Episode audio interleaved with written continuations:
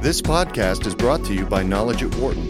For more information, please visit knowledge.wharton.upenn.edu.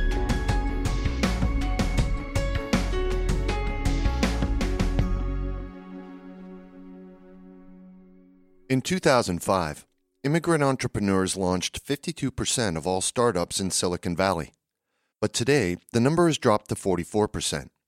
America is not only losing the opportunity to create new jobs, but also losing its competitive edge, argues Vivek Wadhwa in his short, passionately argued book, The Immigrant Exodus Why America is Losing the Global Race to Capture Entrepreneurial Talent. Unlike during the 1980s, when skilled immigrants could get green cards that let them become permanent residents of the U.S. in as little as 18 months, today it can take as long as 17 years. Failure to fix this problem, says Wadhwa in an interview with Knowledge at Wharton, is killing American innovation and entrepreneurship. Vivek, thank you for joining us today. It's good to be here, Mukul. To begin with, I wonder if you could tell our audience about your own immigrant experience and what role that played in shaping your research and your book. Right. Mukul, I was in um, New York in the 60s as a, as a child. And being in America is quite an experience. It, uh, I left here in the late 60s, but I'd always wanted to come back. And the first chance I got was in 1980 when my father got transferred to, to the uh, consulate in uh, New York City. And um, I joined Xerox, and within a year and a half of coming here, I was able to get a green card. In my mind, the day I got my green card, I became an American. I started thinking like an American, behaving like an American, working like an American, and there was no other country for me in the world. It was that easy. A decade after coming here, I ended up founding my first company. The company grew to, um, you know, to the point it employed a thousand people, and it was a big success. We took it public, and you know, it was it was a wonderful success. And then I started another company which employed almost 250 people. So I was able to do all this because it was so easy to become an American in the 80s if uh, you had the right skills you can't do that anymore. And this is what the problem is that now I teach at uh, Duke, Stanford, and uh, taught at Berkeley and Harvard and so on. And I hear the same horror stories from my students over and over again that they uh, want to stay, they can't get a visa. Um, and then, then others come and start talking about their friends that they, the fact that their friends have gone home and that they're, they're, doing really well back home. And they say, we'd, we'd like to stay here to get a couple of years' experience. They apply for jobs companies won't hire them because they need H-1B visas, and they aren't H-1B visas, or the companies don't want to get the um, uh, go through the negativity of um, uh, being associated with H-1B. So it's sort of lose-lose, and the result is that um, skilled people are leaving America in droves. If I had come here now, I would have been stuck in immigration limbo like my students are, like the entrepreneurs over here are. I would never have started a company. I would never have competed. Uh, I would never have competed, contributed to American competitiveness.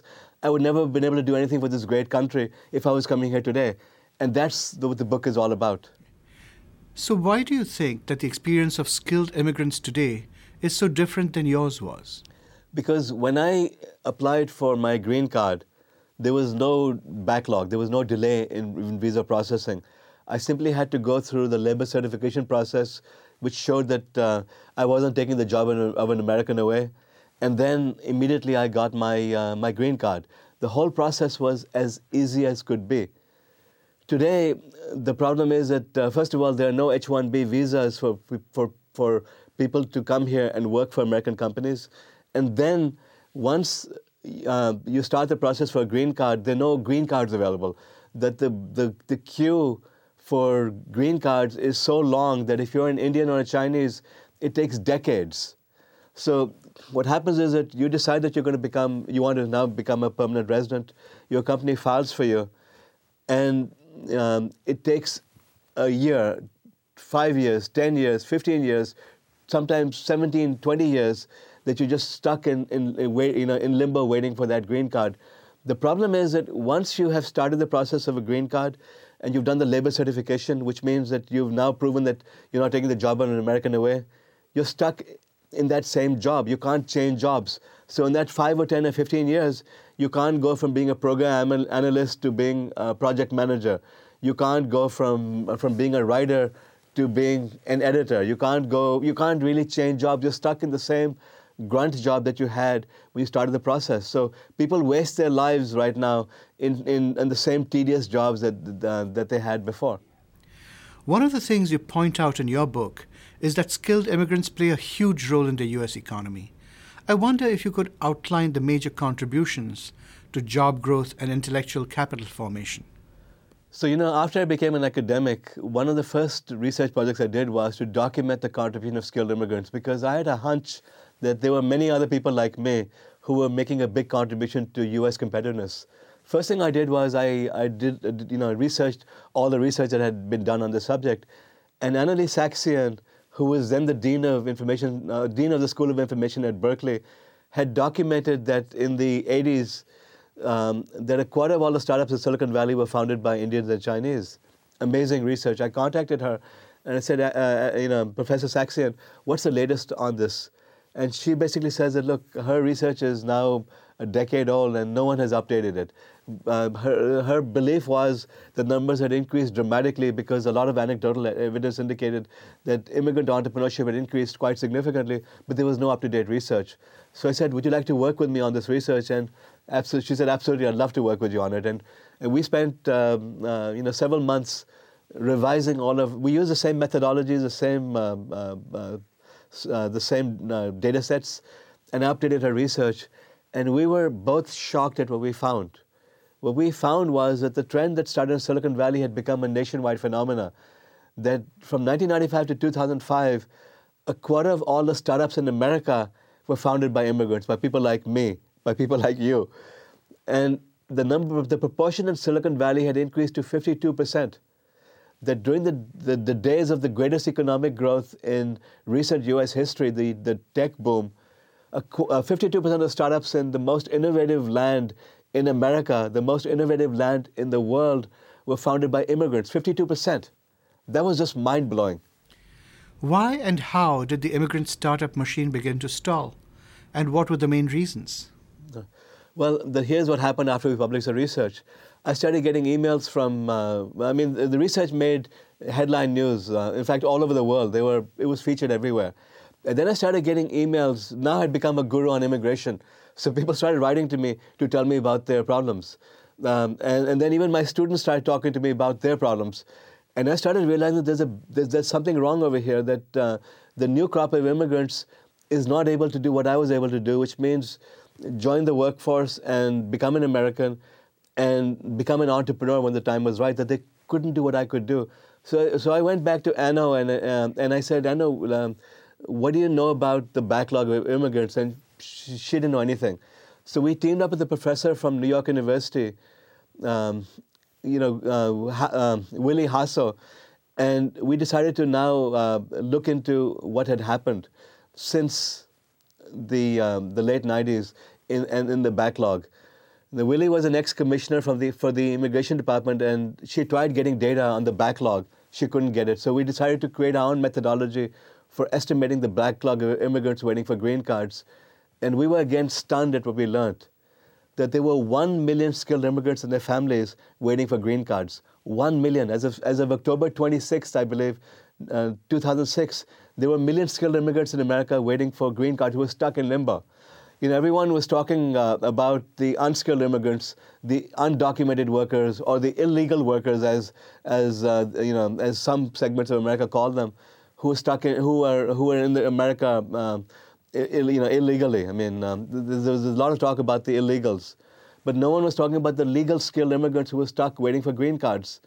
And I looked at the data, and I you know, interviewed many people, and I predicted that there would be a, a massive reverse brain drain of talent. So we titled the, the, the you know the uh, paper um, um, "Immigration, Intellectual Property, and the Reverse Brain Drain."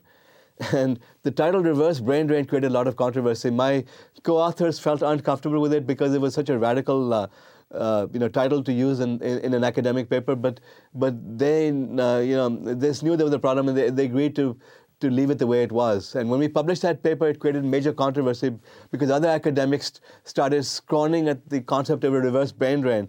The emails I was getting, the discussion in, in uh, academic groups said that this is ridiculous. The US has never had a brain drain. The, the brain drain is a European phenomenon. It's an Indian phenomenon. It's a Chinese phenomenon. It's not an American thing. We don't have brain drains in America. Everyone laughed at it when that paper first came out. Today, no one, no one doubts it. you know, almost every major publication has written about it. The, um, um, the Indian press, the Chinese press, the Brazilian press, everyone is talking about the reverse brain drain. It's widely established that what we predicted is happening, that there's a massive reverse brain drain of talent right now from the US to other countries. The reverse brain drain is a trend that we see very clearly here on the UPenn campus. I wonder if you could speak a little bit about what you think is driving it and what some of the forces are that make it hard for skilled immigrants to stay on in America. Because the first reason is that they can't get visas. It's that simple. When they apply for jobs, no one will hire them because um, there are no H-1B visas available in many years. Um, and, and then employers worry about all the paperwork, the political backlash. So it's very hard to get a job um, you know, if you're a graduate of an, if you're a foreign graduate of an American university. That's number one. Number two, their friends who went back home are doing really well back there. That they hear stories about you know, going back and getting almost American. So you don't get American salaries. You might get a half or a third of what you make over here. But for half a third what you, what you make in America, living in New Delhi or Bangalore or Pune or Shanghai, you can live a very good lifestyle. So they hear stories about how their friends have gone back and are doing very well. And then the mindset overall has changed. That you know, when our generation came over here, uh, it used to be that uh, we came on one-way tickets. That uh, you know, our, our, families back home would expect that they'll never see us again. If you you know if you, uh, you recall some of the most popular songs in India are "Chitti Aayi Hai." I mean, the Indian Indian listeners will will uh, will relate to that. All these these sad stories about um, you know Indians who left and never came back and never saw their their parents and and their friends back and again. That used to be the norm. Now it isn't. Now everyone talks to everyone back home and they realize how good things are over there. You can live very good lifestyles back in India and China and Brazil and so on. So, so the mindset has completely changed. You no longer have to stay in America to be successful. You referred to the first reason as being the visa system, the H 1B system. Could you, from your perspective, explain what's wrong with it and how can it be fixed? Uh, the simple problem is that there aren't enough visas. It's that simple that there aren't enough green cards available for the hundreds of thousands of people who are waiting for these green cards. If we fix that one problem, we'll fix 80% of the problem. You'll still have the problem of opportunity back home. But you know, if you're graduating from Duke or from Wharton in engineering, and now you're joining uh, in a top American company, you're working. For, you plan to be here for two or three years. You tell your friends you'll come back in two or three years you end up falling in love with America, you're doing good in your career. Why would you leave your job and go back to India when you're doing very well over here? So now two or three years becomes four or five years. In the meantime, uh, if you're a woman, you find a really nice looking guy, you end up uh, you know, getting married. Uh, it happens the same with, the guys. You end up becoming an American and you, and you never go back. So the reality is, if we just fix that one issue with the, the numbers of visas, the problem would likely fix itself. It's that simple. What do you think are the main barriers to that problem getting fixed? Politics, politics, politics. We heard both Mitt Romney and Barack Obama in the debates talking about the importance of skilled immigrants. They agree on it. But they won't pass legislation which um, uh, you know fixes the problem. There was a STEM Act that was uh, led by the Republicans, uh, you know, a couple of weeks ago, which was defeated because the Democrats felt slighted that the Republicans didn't talk to them properly to get their approval for this thing, and, and the Republicans want to take the diversity visas away. It's all sort of petty politics that get in the way the Republicans don't want to give the Democrats a victory. The Democrats don't want to give the Republicans a victory. So, like spoiled brats, like spoiled teenagers, these you know these politicians are fighting each other. In the meantime, America bleeds. America bleeds competitiveness because our leaders are, are acting like juveniles. At the same time, as you point out in your book, there are other places in the world, like Chile, for example, that are actively trying to recruit global talent. Do you think these efforts are succeeding? And what do you think the US should do to respond? You only have to go to Santiago to see the beehive of activity. San, uh, you know, Santiago is now associated with entrepreneurship. You go to the startup Chile offices, and you see dozens, uh, you see actually hundreds of startups over there. You see the same type of activity you see in Silicon Valley optimism, energy, excitement, innovation, they are bound in Santiago because of America's stupid policies. Now, I have to do full disclosure over here. I helped design the Startup Chile program because I, you know, Chile was looking for a way of boosting innovation. I said, look, the easiest way of fixing your uh, uh, problem of not having enough entrepreneurship and innovation in Chile is to take advantage of America's stupidity. America is chasing away these immigrants, bring them here to Santiago, and watch the magic that happens. Santiago, Chile, uh, Startup Chile is a huge runaway success right now because uh, Chile took the chance. They offered these entrepreneurs $40,000 to come there and just live for six months. The result is that they have a booming ecosystem. America doesn't have to bribe people. People want to come here anyway. people will give America money to come here. In fact, they'll bring their life savings with them when they come here. They'll bring tens of thousands of dollars of savings with them, and then they'll get their friends back home and all over the world to invest hundreds of thousands of dollars in their startups for the right to be able to st- start their companies in America. So we have it made right now, except we're being stupid. Vivek, you offer seven fixes to help reverse the immigrant exodus. Could you take us through them? Um, I'm going to simplify them a little bit over here. First of all, we need to increase the number of visas. That that is the biggest uh, hit over here. We need to have a startup visa which means that anyone in the world that wants to start a company over here, they come here and the company employs X number of Americans over Y number of years, they become eligible for a green card.